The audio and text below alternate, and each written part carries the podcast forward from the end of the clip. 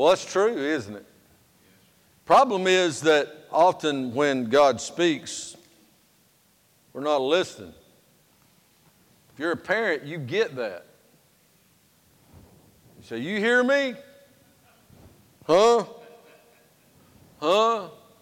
Do you hear me? Uh-huh. What'd I say? Uh-huh.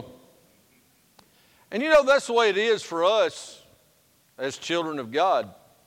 We go to church and we have small groups and we read devotions, but a lot of times through the issues of life, God is trying to speak to us and encourage us and to direct us, and we're not listening. We're not hearing what God's trying to tell us through the situations. We say, oh, well, that's just what happens. And we come up with all kind of worldly cliches to explain away the situation. This morning, as we open God's Word to Luke chapter 3, it's been a very interesting week. It has been a very heavy week. I'm thankful for Marty filling in for us last Sunday, and he did an adequate job. I hope he sees this.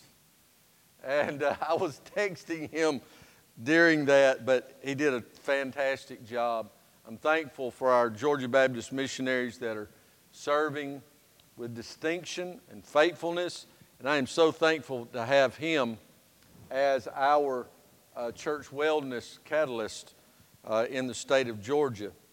My best friend, Dr. Merritt, Marcus Merritt, he is, right now he doesn't have a suit and tie on.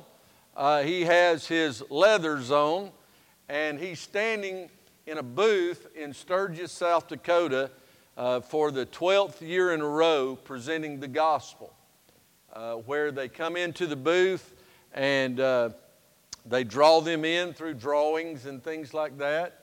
And they say, you can put your name in for this. They've given brand new Harleys away for many years. And they say, you can put your name in if you'll give us 3 minutes. And in those 3 minutes, they share the gospel. And already, just in the last 2 days, there have already been dozens come to know Christ through that effort. And so I'm thankful for the men and women who are serving the Lord faithfully in the midst of everything going on in this world. As Marty filled in for us last week, we moved Emily, not back to college, but to graduate school. And it was a little different. We moved her into apartments off campus, away from the school. And it was really odd when I called her Friday and I said, what are you doing? She said, I just got home from work. And it just sounded so odd.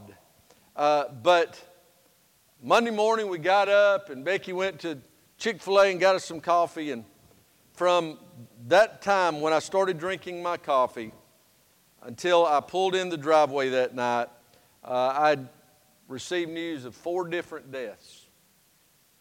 Deaths that ranged in age and from different situations. People hurting all over. People who were going to the hospital. People who were sick. People who were facing great, great struggles. And you know, for several weeks we have been preaching sermons with kind of a one-word topic. Whether it's been joy, real joy, influence, where we talked about Esther and Mordecai. And this morning, I want us to look at hope, something we all desperately need. I don't know about you, but my heart yearns for hope. It seems like every day we wake up and it's not the same, it's almost like it's worse. And the truth is, no one knows what's going to happen tomorrow. No one. I don't care how many degrees they have behind their name. I don't care what background they come from. We don't know what tomorrow holds. We just don't. But we do know who holds it. And that's what I want to draw into perspective today. Into our focus is seeing where our hope resides. Today we'll read words of the last Old Testament prophet, John the Baptist. But we read his words as he recites Isaiah 40. And in Isaiah, we see the prophecy of God in his sovereign might judging Israel. Now understand, when John the Baptist come on the scene, there had been over 400 years of silence. No prophets, no any kind of real spiritual, large-scale movement. God had been silent for over 400 years. Not one word was inspired to be written during that time. And now God has empowered the last Old Testament prophet to come onto the scene and proclaim the coming of the Messiah. Isaiah wrote that in the midst of God's sovereign power to exact judgment on a sinful people and an evil world, there would be comfort. The very first thing he says in Isaiah 40 is comfort. Comfort the people. Comfort. You know what I'm talking about, don't you? You know what comfort is. We talk about our comfort foods. You know? What is your comfort food? Macaroni and cheese? Mine is Becky's chicken and dumplings or real mashed potatoes. Anytime, any season, I don't feel good, whatever, mashed potatoes. Mashed potatoes, hot, salty, buttered mashed potatoes. But what is our comfort for our soul? When food won't satisfy it. When relationships won't satisfy it. Listen, God has stripped us clean of the crutches of life, has He not? I mean, we don't know about school, we don't know about ball, we don't know about this, and we don't know about that. People are losing their jobs. People are struggling in every kind of way, physically, mentally, emotionally, spiritually. We have been stripped clean for God to get our attention. But I want you to understand something today in the midst of a pandemic. And whether it's a global pandemic or it's just an absolute disaster in your life or in your home, there's hope. There's hope. And God wants to provide that comfort. I find it very intriguing that the first words we really hear from the last Old Testament prophet is that there will be comfort. He reads from Isaiah chapter 40. Comfort from the Father for His children. The prophecy of this comfort would provide hope to a seemingly hopeless situation. Does that sound familiar?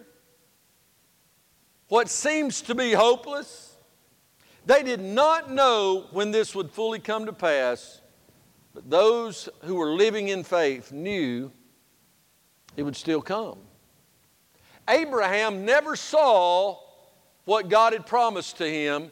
Did God not fulfill the promise? No, God fulfilled the promise to the T. He saw it afar off. Father Abraham. Moses never put his foot inside, but he saw it from afar off, up on the mount. God fulfills His promise. Listen, they looked ahead to that country. And I want us to relay that in the spiritual sense to our own life as we hear the words of that last Old Testament prophet, John the Baptist. Now, some of you may say, you keep saying the last Old Testament prophet. We're in the New Testament.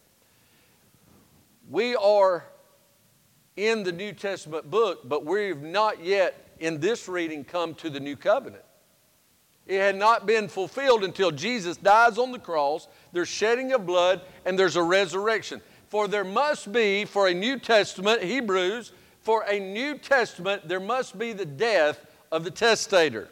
And Jesus had not died yet, so there's still living under the old covenant. The temple worship's still going on. The animal sacrifices, all that stuff is still going on. So John the Baptist, 6 months the elder to Jesus, is born under the old covenant.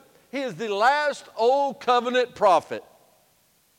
And yet he would be the one to proclaim the Savior. As we look at having real hope, not hope, and I read this, and you know me, I'm not a gambler, never bought a lottery ticket in my life, don't plan on it, work too hard for it, don't believe in luck. But I found this very humorous that said, what we hear, you know, about, well, by this date, we'll have a vaccine. By this date, we believe that the curve will flatten and all this kind of stuff is beginning to sound like when I win the lottery. And I found that as kind of a light note to a very heavy situation. But it does. We don't know, you know. I'm one of those that says, well, we'll probably get a vaccine about a week after the election. I don't know that. I know we never got a vaccine for the flu. We don't have a cure for cancer. But the truth is that the great physician is in control no matter what. No matter what we may face tomorrow. And so I want us to hear about the hope that is found not in vaccines, but in the cure. Jesus Christ. First of all, let us be hope-filled. Notice with me in Luke chapter 3. Now in the 15th year, the reign of Tiberius Caesar, Pontius Pilate being governor of Judea, and Herod being the tetrarch of Galilee, and his brother Philip, tetrarch of Iturea, and of the region of Trachonitis, and Lysanias, the tetrarch of Abilene, Annas and Caiaphas being the high priest. Now they're establishing this, and you say, why do they got to have all that? It's putting a time stamp on when this happened in history. When the world, and especially the world we're living in today, denies all history, and what they can't deny, they tear down and remove. Because if they can tear down and remove it, then out of sight is out of mind. But what God did here in the Scripture is He established a time stamp. Annas and Caiaphas being the high priest, the word of God came unto John, the son of Zacharias, in the wilderness.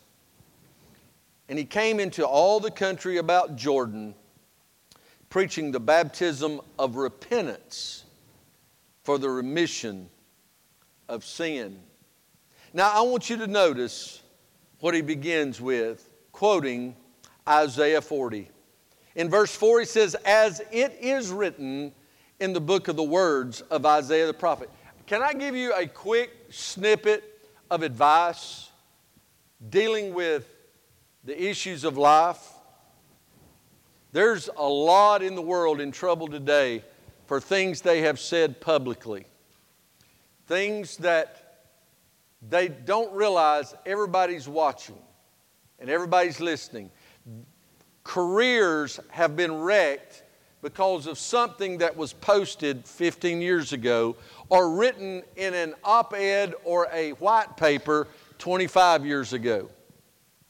I know that I've brought myself trouble by things that I may have put out there or things that I may have said in my opinion.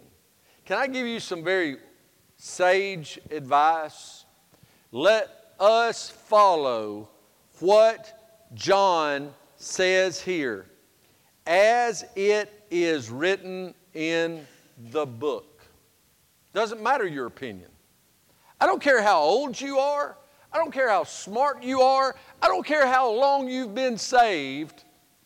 Is it written in the book? We are people of the book, church. We're people of the inspired, infallible, inerrant Word of God. And when we vary, we teach our kid, well, the Bible says this, but. Then we're asking for trouble. Now, I want to say something right here. Listen, I've said it before. When we start listening to all the advice, and there are people who studied all their life in medicine and other things like that. And I am not about to ignore those who are the professionals on those things, but let us always season everything everyone says, because ultimately everyone has a pre-understanding, an agenda they bring to the table. I do, you do, we all do, no matter what. But if we put that aside and we speak, thus saith the Lord, we can do no wrong. Doesn't mean there won't be trouble, amen? In your spirit right now, I want you to pray for the churches like in California today, that we don't know what's going to happen. We don't know if the governor of California's goons will be there to immediately arrest Dr. MacArthur, to arrest church members, but that has been threatened. That they're going to do whatever they have to do to stop those churches in that area from meeting together. I was very disappointed in one of our Supreme Court justices that sided with the strip clubs and the liquor stores over the churches in Nevada. He says, oh, those can stay open, but the churches, because of the large number of people, must close. And yet the casinos are full. There's a problem with that, church. What we must understand, he says, as it is written in the book of the words of Isaiah the prophet, listen, saying, the voice of one crying in the wilderness, prepare ye the way of the Lord, make his paths straight. Every valley shall be filled, and every mountain and hill shall be brought low, and the crooked shall be made straight, and the rough ways shall be made smooth. All flesh and all flesh shall see the salvation of God. First of all, if we are to be hope-filled as believers, we need to be the voice. You know, in situations of life, there needs to be voices of reason. There need to be voices of encouragement. There needs to be voices of hope. In your marriage, there are days where you're the voice of reason. You're the voice of hope. You're the voice of comfort when your spouse is struggling, having a hard time. Because even though under God's covenant of marriage, two becomes one, we're still two individual entities in the flesh, and sometimes we fall, sometimes we falter, and sometimes one becomes depressed, one becomes despondent, and it is important that the other one be the voice of comfort. You see, the voice was John. John fulfilling the voice he was prophesied in Isaiah. John was a witness. Now think about this. There's a credential to being a voice for God. You know, there's a commercial of the guy that does the Allstate commercials. You know, and he goes in to get him just a cup of coffee, and everybody starts, hey, that's the guy, that's the guy, that's the guy, that's totally the guy, that's him. You know, and they recognize because he has such a distinct voice. And you know, and he always says what does he say, McLean? It's just very powerful. It grips you when you hear it. And, you know, then there's another commercial where they're supposed to be acting because he's an actor. And the other guy goes off on the Allstate saying rather than his lines, because his voice when he speaks is so recognizable and so powerful. Well, I want to tell you something. When God speaks in our lives and we speak, when God moves us to speak, it may not seem at the time, but it penetrates hearts and it changes lives. I can't do this without Christ standing behind His cross. And if I try in my own flesh, it'll be an utter and complete failure. I have walked out of many a pulpit where I felt completely wasted, and that I just did not do what God wanted, or felt very insecure and very incomplete, and was not able to get across what I wanted. And someone walk up when I'm trying to still smile and think, boy, I couldn't even hit that one out of the infield. and someone walks up and I just want to get out of there.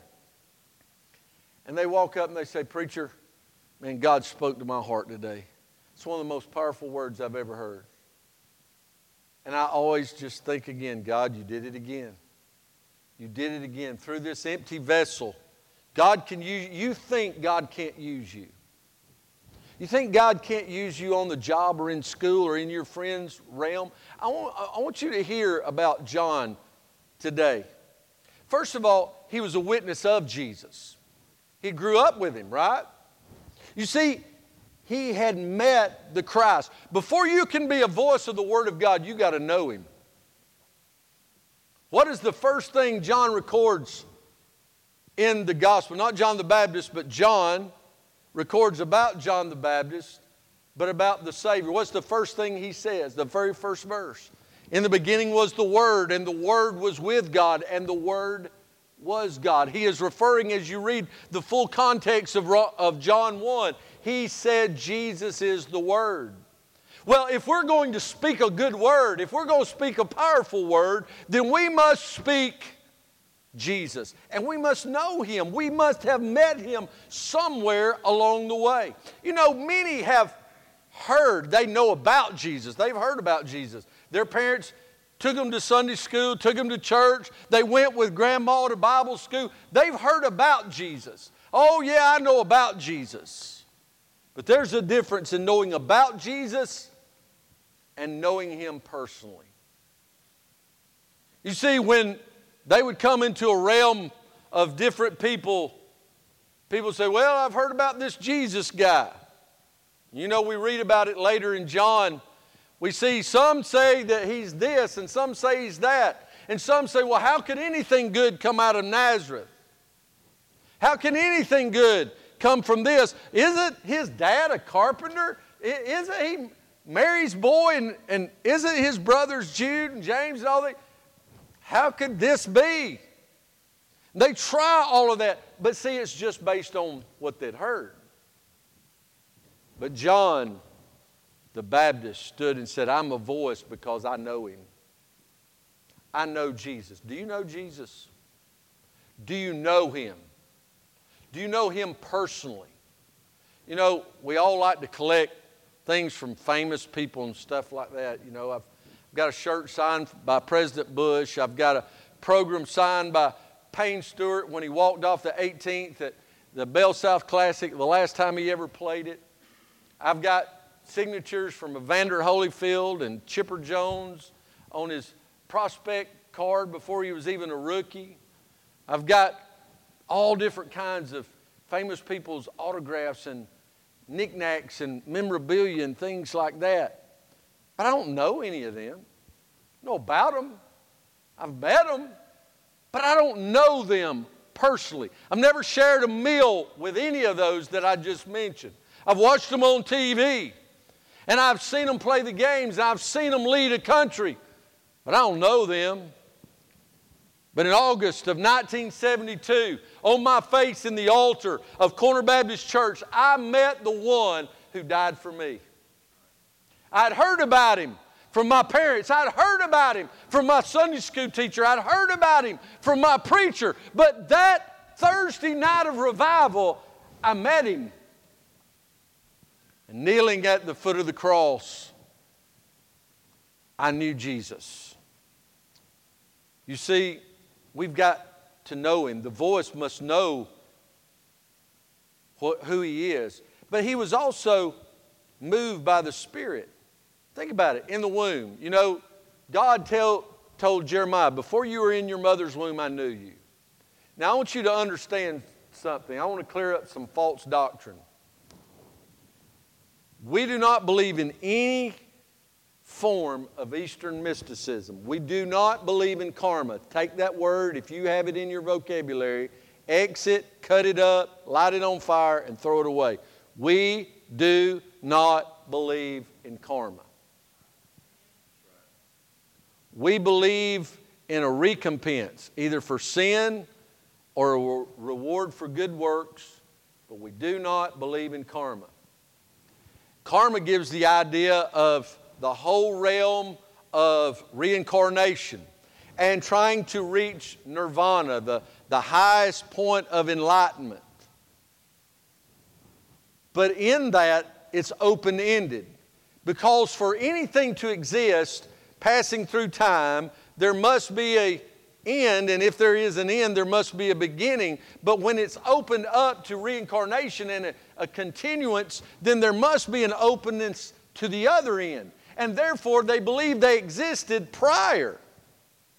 By definition, if you are to post-exist in continuance, then you must existed pre-existent now. You follow me? So what we derive some of this stuff because it just sounds good, especially when we get around funerals. We talk about a better place, and we talk about angel wings, and we talk about stuff that's nowhere even close to being in God's Word. And one thing we do is we talk about, well, before you came to earth and God gave you to us as a precious little baby, you were just up there on the clouds. And oh, listen, you didn't exist except in the mind of God. You were not somewhere prior to conception. But God in His infinite knowledge knew you in eternity and sent Jesus to die for you. That's how big the Father's love is for you. Now I want you to get this. In the womb, he experienced the power of God. You remember this story? One of the coolest stories of all the Bible. So John's mother is pregnant with him. And she's about 6 months pregnant. She's heading into her third trimester. And you can derive all you want from this for being pro-life. End of second trimester, heading into the third trimester. And Mary comes in, and just her voice of greeting to her cousin Elizabeth, her voice being that of one who would conceive by the Holy Spirit and give birth to the Messiah, calls in the power of the Holy Spirit for John the Baptist to leap in his mother's womb. I'm telling you, God does big things when His power is set loose. Not crazy things, now crazy compared to what we think, and sometimes God wants you to get out of your comfort zone. But I'm not talking about extra biblical stuff. I'm talking about God moving in our lives so real-like. In the Spirit, listen, He moved by the Spirit in His womb, in His calling. That was God's presence in His life. You remember, God had a special call on John's life. God's got a special call on your life. He was called to be a Nazirite, just like Samson. Yet Samson failed, didn't he? Because Samson let his fleshly desires trump God's call. And it cost him. It cost him his power, cost him his eyesight, it cost him his witness, it cost him his judgeship, and eventually cost him his life. Listen, John the Baptist was moved by the Spirit in his calling. This was the presence of God in his life. This is what Paul tells us, to walk in the Spirit. To walk in the Spirit, not in the flesh. I'm going to tell you, when I get up in the morning is when usually my flesh rages the most. I'm tired. I don't get up well. I need my cup of coffee, all those kinds of things. And I have to pray and get my heart and my mind right as I go into the day.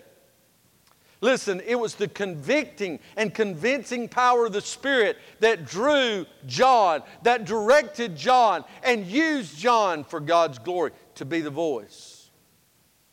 He had met the Christ. He was moved by the Spirit, but he was obedient to the Father from childhood. Now listen to this, mamas and daddies. Do you remember when God revealed this to his mom and daddy? His father couldn't speak. He made his dad where he couldn't even open his mouth. Listen, guys, that must have been a struggle. But sometimes I think all of us need to pray that God would shut our mouth. To keep from saying things we'll regret. God just shut his mouth. And God used Elizabeth to proclaim what God had done. But then when she gave birth and God had directed what would happen, God loosened the lips of his father. And they said, oh, let's name him this and let's name him that. And all the women got together and God loosened the lips of his father. And he said, his name will be John. And God has a call on my son's life. He will be a Nazirite. A razor shall not touch his hair. He shall not touch of the fruit of the vine in its fermentation. He will not follow the guidelines that society has set forth. Listen, from a childhood, he was obedient to the Father, mostly because as a child, his life was being directed and urged toward where he ought to go through godly parents. There's coming a day, the older we get, our influence begins to wane in our children's lives. They get older, they start taking influence from other things, and I'm not saying bad things, but other things. They get older, they get their own jobs, they get their own education, and honestly, don't we want to train them to think for themselves? But I'm going to tell you who you don't want to think for them is liberal, atheistic professors and pundits who will steal the joy and the faith in God right out of them. We want people teaching our children and guiding our children who believe in the same God we do. And I'm going to just tell you, I don't have a whole lot of confidence in any scientist or judge, or a doctor, or anyone else for that matter, who puts more faith in Darwin and thinking that we somehow, through the origin of species, were the strong ones and survive rather than, in the beginning, God. Listen, from childhood through godly parents, but he was obedient against society. Now you think, you ever walked in the mall, not lately, or go to a ball game, definitely not lately, and you just see something, you're like, wow, they come out in public? Well, you've been to Walmart, Statesboro, you've seen it. I mean, who would have ever dreamed, and we can't say anything, you know, if we see them wearing Hello Kitty pajamas in Walmart when we send our kids to school in them. And I'm not talking about 7-year-olds, I'm talking about 17-year-olds. Pajamas are for the bedroom, not the school, not the Walmart. I know I sound like a legalistic, independent, fundamental. I resemble that. But the thing is, there are just some people that just look out of the norm. You know, have you ever listen to somebody on a blog or you've read a book by someone and you're like, man, this is powerful. This is powerful stuff. And you meet them and it's almost like dashed expectations. You know, you read or you listen and you hear this voice almost of a Charlton Heston or the Allstate guy. And when you see him, it's this little frail, little old man. I remember listening to Dr. John Phillips when he would speak in that British accent coming from Wales and he would, I mean, he could have read a phone book and I would have sat there mesmerized. And he would read and he would speak the words of life from God's Word so powerfully and I met him. Oh, I saw him on stage at First Jack's and I thought, man, what's the deal with the old black glasses, horn-rimmed glasses and all that? But then I had him come preach for me. What I didn't fully understand at the time was it would be his last Bible conference, for he was suffering early onset dementia, and it was moving very fast. And I would sit with him, And he had become a very frail, weakened old man. But the Spirit of God was still alive in him and moved in him. Well, John didn't fit the bill. He didn't look, you know, he wasn't dressed in priestly robes. He didn't come with all of his regalia. What did he have on? What did he have on? Do what? Camel fur. He just had, in my mind, can I tell you, if it would have been dyed, he would have looked like Fred Flintstone. That's the way I see John the Baptist in my head, is Fred Flintstone. I don't know if he ever said yabba dabba doo, I don't know. But listen, his spiritual hunger trumped seasonal sin. He ate locusts and wild honey. He didn't sit down at the king's table. He didn't have to have the best stuff. He didn't go to the all-you-can-eat falafel night. He stayed out there in the wilderness. He was doing what God called him. And I'm going to tell you something. We must stop feeling like we've got to match up and meet society where it's at. God didn't call you to be like society. He called you to be a voice in society. But then notice the cry. This is just the voice. And for you to be a voice in this wilderness, the voice in this world, number one, you got to know Jesus. Number two, you must be directed and moved by the Spirit. Number three, you must be obedient to the Father. But now, notice the cry in verse 4. He said, the voice of one crying in the wilderness. You see, John was not just a witness of Jesus so that he could be a voice. Now, as the voice of one crying in the wilderness, John was a witness for Jesus. God didn't save you just to keep you from hell. God saved you for heaven, but He also saved you to be a soul winner to other people to experience the same thing you've experienced. How do you get saved and not tell anybody? How do you get so old and settled in your faith that you never share the good news of Jesus Christ? You heard a while ago, and you all know that story. You've heard it for 8.5 years about when the Lord saved me, how the Lord saved me. The Lord, if you're saved, you were saved the exact same way. May have been at a different time, may have been at a different age, but you were still saved exactly like me. Aren't you glad you're saved? When's the last time you were so happy about what God had given you, you wanted somebody else to experience what you got? A pandemic does not have to stop evangelism, church. It doesn't have to stop us from sharing the good news of Jesus Christ. People are still being saved. You see, when we see the cry, we notice the place. It was in the wilderness. And I can't help but think back to the psalmist. And I want to read it into your memory that many of you can quote. And that is one of the most famous scriptures of all God's Word. The Lord is my shepherd. I shall not want. Now listen, not just to who the Lord is, the shepherd, but what's going on and where he's at. The Lord is my shepherd, I shall not want. He makes me to lie down in green pastures. He leads me beside the still waters.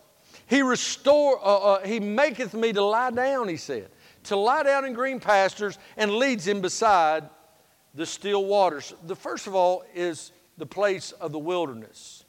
Now, as we experience God in our life and we become the cry, we've got to look around. Are we not living in a wilderness where God is being rejected in the halls of justice, rejected in the halls of the school, rejected even in some mainline churches, to where God we want to dumb down and hide and say that y'all need to keep that to yourself and go hide in the closet. I'm going to tell you, if there's ever been a time, and you say, preacher, you say this every election cycle.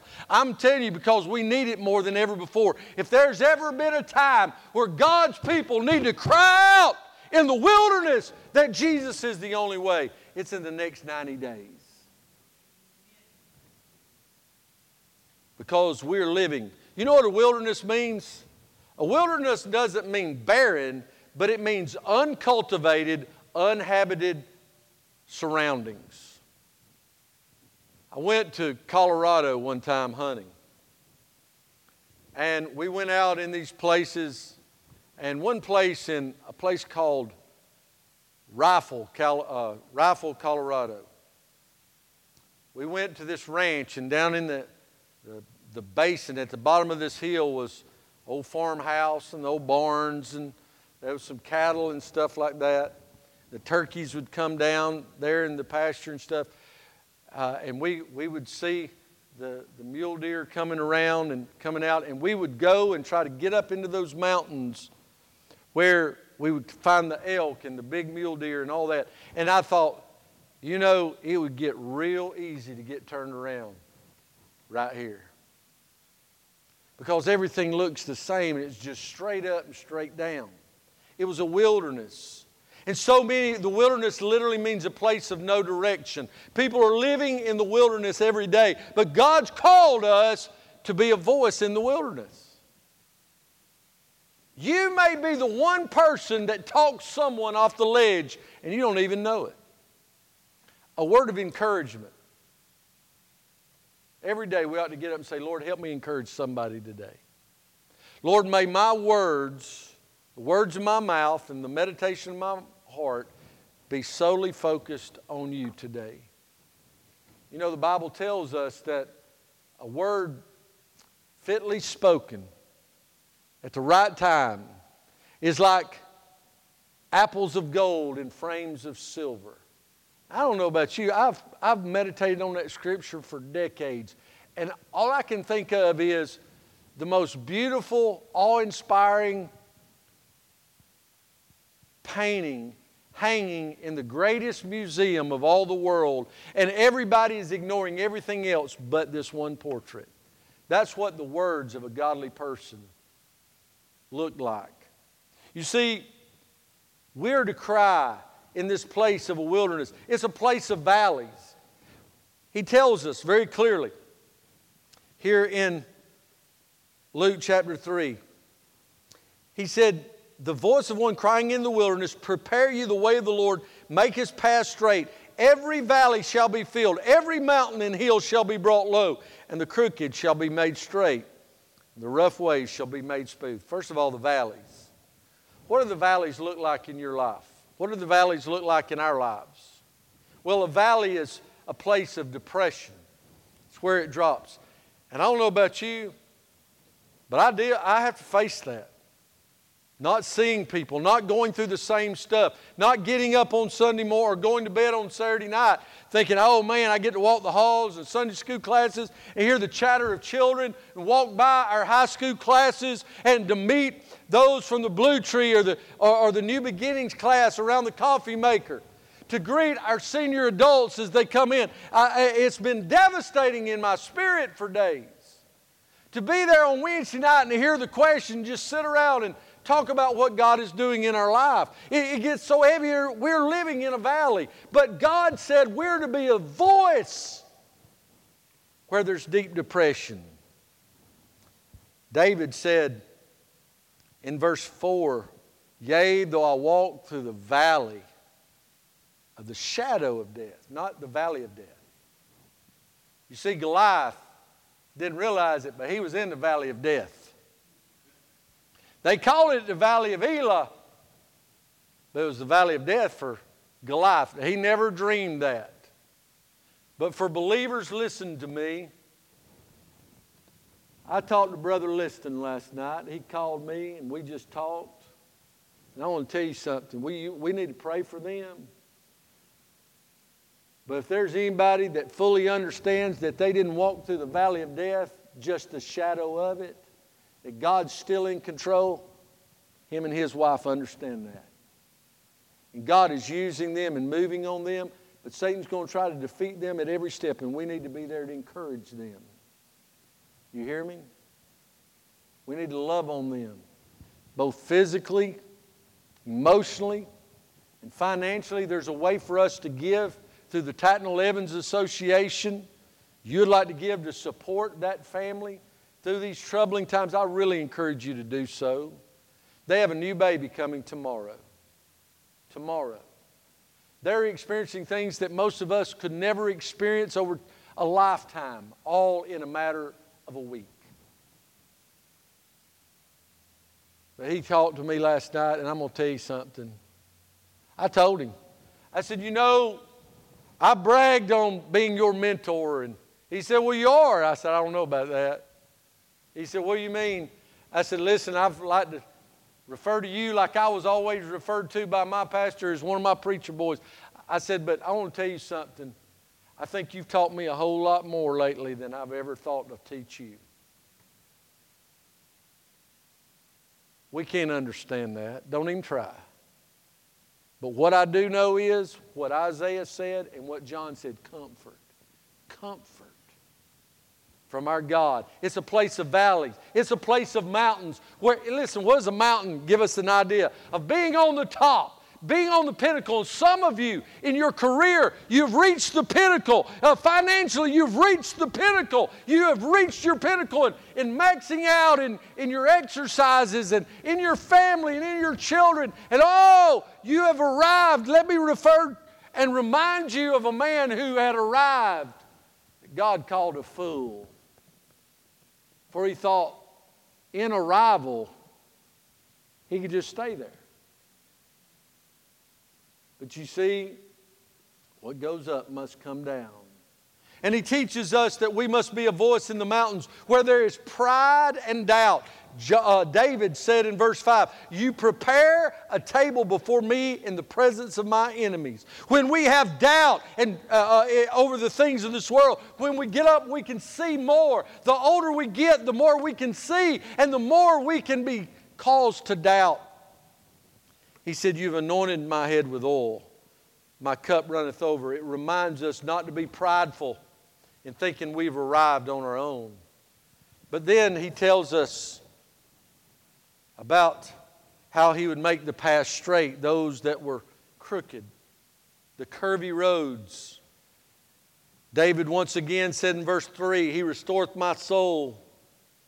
He leads me in the paths of righteousness for his name's sake. It is where we meet the roads. Have you ever been on a curvy road that's so curvy you met yourself coming back? If you've ever rode up through Suchez in North Georgia, or you went from Helen over to Blairsville by the Deer Lodge and those roads. The last time we did that, Emily and Becky, they're both like, oh, I think I'm getting sick. And they don't get sick in the car. But it was just left, right, left, right. There's a place called the Dragon's Tail where it's famous for people riding motorcycles because of all the curves in the short distance. If you ever watched the race up Pikes Peak in Colorado, it's just back and forth up the hill. It's curvy roads. God says that a voice of reason, a voice of comfort is a voice to cause those roads to be straight where there's dread, where there's danger. There's a friend of mine I went to high school with, and she had gotten her a new pink Harley. She named Bubblicious. Now, you just got to know my buddy. It fit her. We grew up from first grade all the way through, just like Mark. Mark and her big buddies because of the Harleys. She lives in Colorado now. But not too many years ago, when she first got Bubblicious, she was riding through the Dragon's Tail. And there's video of where, you know, it just snuck up on her. She wasn't going too fast or anything like that. And a curve got there quicker than she thought. And straight off into the woods she went. Tore the bike all to pieces, but she was all right. But that road, that curve, the danger snuck up on her. It got there quicker than she thought. When I was 16, had my license for 3 weeks, leaving church, not leaving a bar, not leaving a bonfire, leaving RAs on Wednesday night with a car slam full of boys in my granddaddy's old Buick.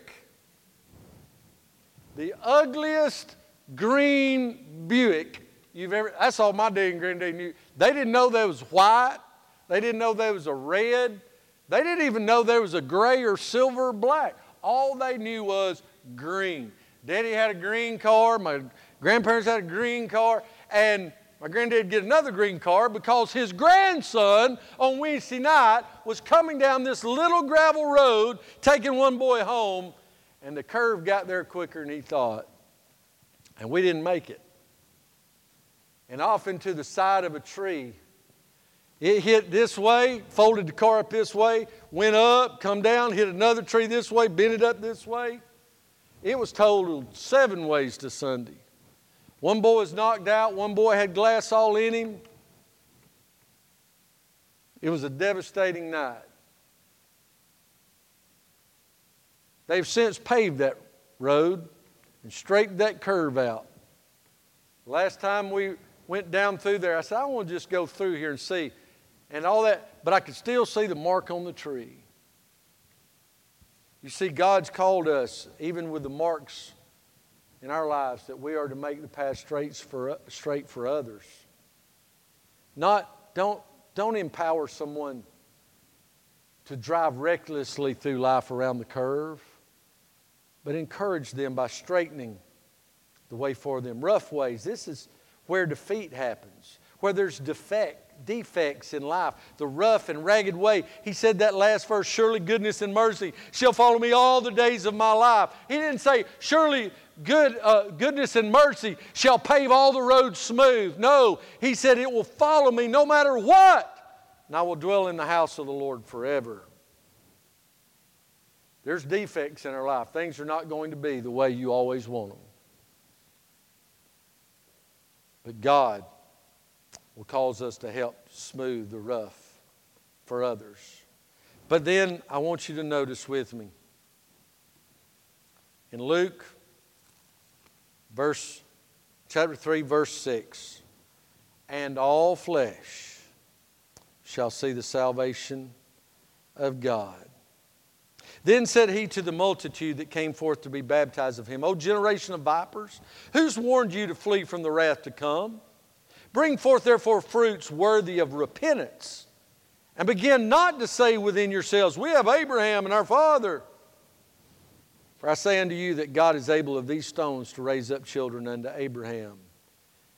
Now also the axe is laid upon the root of the trees, and every tree, therefore, which bringeth not forth good fruit is hewn down and cast into the fire. I want you to understand something about the cry. We saw the place, but there's a purpose.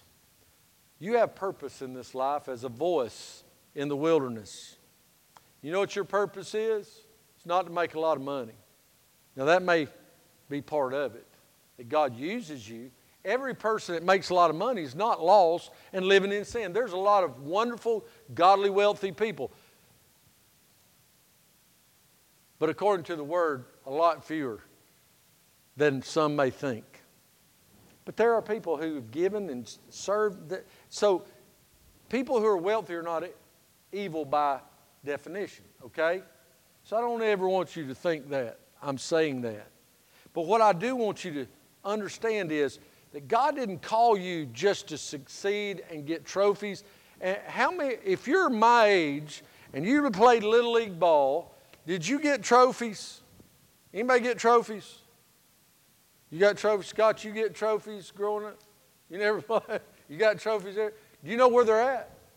When you were in Little League, you still got them displayed? They're in a box. The same place mine are, in a box. I don't even know where the box is. You know, I can still tell you the name of the team.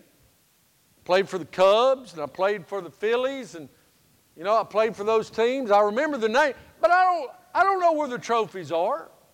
Now, I can brag about all this. I wasn't the best player. I wasn't even close to being the best player. I was just a player in a uniform on a field.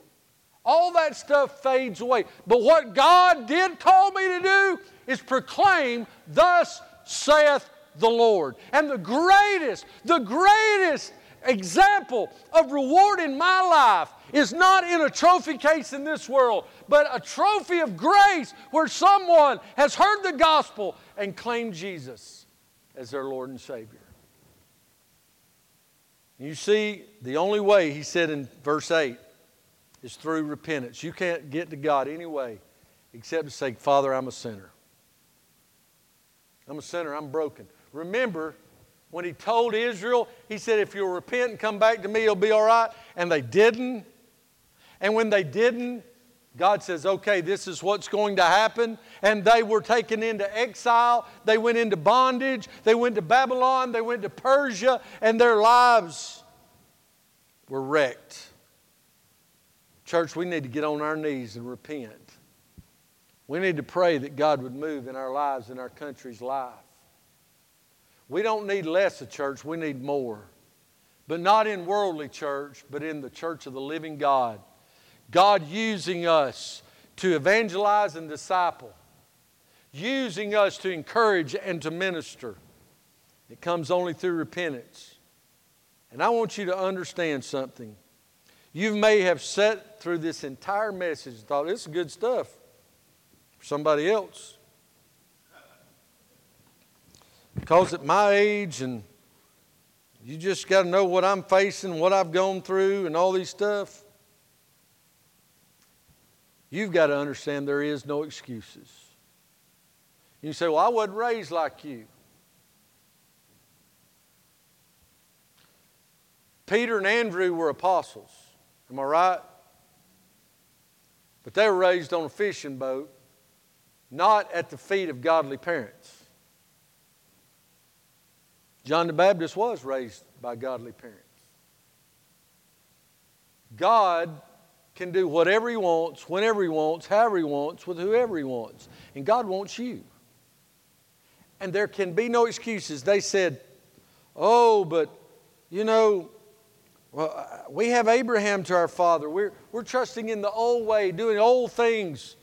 The old God, we've got it figured out. He said, no, there can be no excuses, for there is no other. Acts 4:12 says that there's no other name under heaven given among men where you by, you must be saved.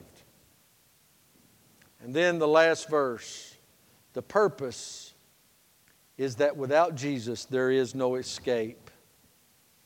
He said, the axe is laid unto the root of the trees, for everyone that bringeth no fruit is cut down and cast into the fire. So, let us be hope-filled with real hope. Let us be the voice. Let us make the cry with great purpose and in every place we go. But in closing, let us be hopeful. You see, John the Baptist came and said, hey, you don't even realize it, but he's been right here amongst us. Look over real quick, and I'll finish. John chapter 1. John verse 1, or chapter 1. Verse 25 says, and they asked him and said unto him, why baptize thou then, if thou be not that Christ, or Elias, neither that prophet? John answered them and said, I baptize with water, but there stands one among you whom you know not. He it is who coming after me is preferred before me, whose shoes latchet I am not worthy to unloose. You see,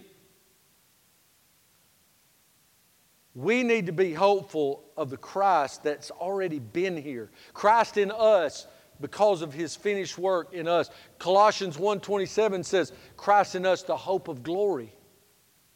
Because Christ has already come, the finished work of the cross. But then Christ in us looking to the future coming again. You see, he told him, he said, he's been here. You don't even know him. But look what he said in verse 29. Man, I can only imagine this verse, and at this moment must have resembled what it's going to look like on the day of rapture. The next day, John, seeing Jesus coming unto them, said, behold the Lamb of God, which taketh away the sin of the world. Christ in us is the hopefulness. Looking to the future coming of Him again, that He is coming. Titus 2:13 said it's a blessed hope of the great appearing of our great God and our Lord and Savior Jesus Christ. That is our blessed hope. But I want you to understand as they come to the instruments, John 1:34 says this, and I saw, and I bear record, that this is the Son of God. Church, there is hope. Real hope. You remember back in the 90s, the Southern Baptists did a whole big emphasis called There's Hope. And they made little paperback Bibles and we gave them out by the millions. It's one thing to give out Bibles. It's another thing to speak truth into someone's life and to explain. Because even a well-known, well-versed, well-educated, wealthy Ethiopian couldn't understand, could he? But when Philip got up in there, he began to explain the Scriptures and said, it must be Jesus. And he said, well, what must I do? What hinders me from being baptized? Much like what John said, the repentance must come at the feet of Jesus Christ. Church, if you feel hopeless today, you're saved, without a doubt, you know you're going to heaven, but you just feel hopeless. Won't you come and pray, God, ignite a fire in me that I may cry with my voice, there's hope in Jesus. There's comfort coming. If you're lost and you don't know Jesus, you don't understand hope, you need to come. Right now, right here, socially distanced. If the Spirit moves on your life, you need to move. John went into the wilderness because that's where God wanted him to go. He didn't care what people thought. He didn't care what people said. He left his family behind. He left his comfort and went where God called him. Will you come to Jesus? Do what God's called you to do. Stand and come. There's hope. All the way my sin.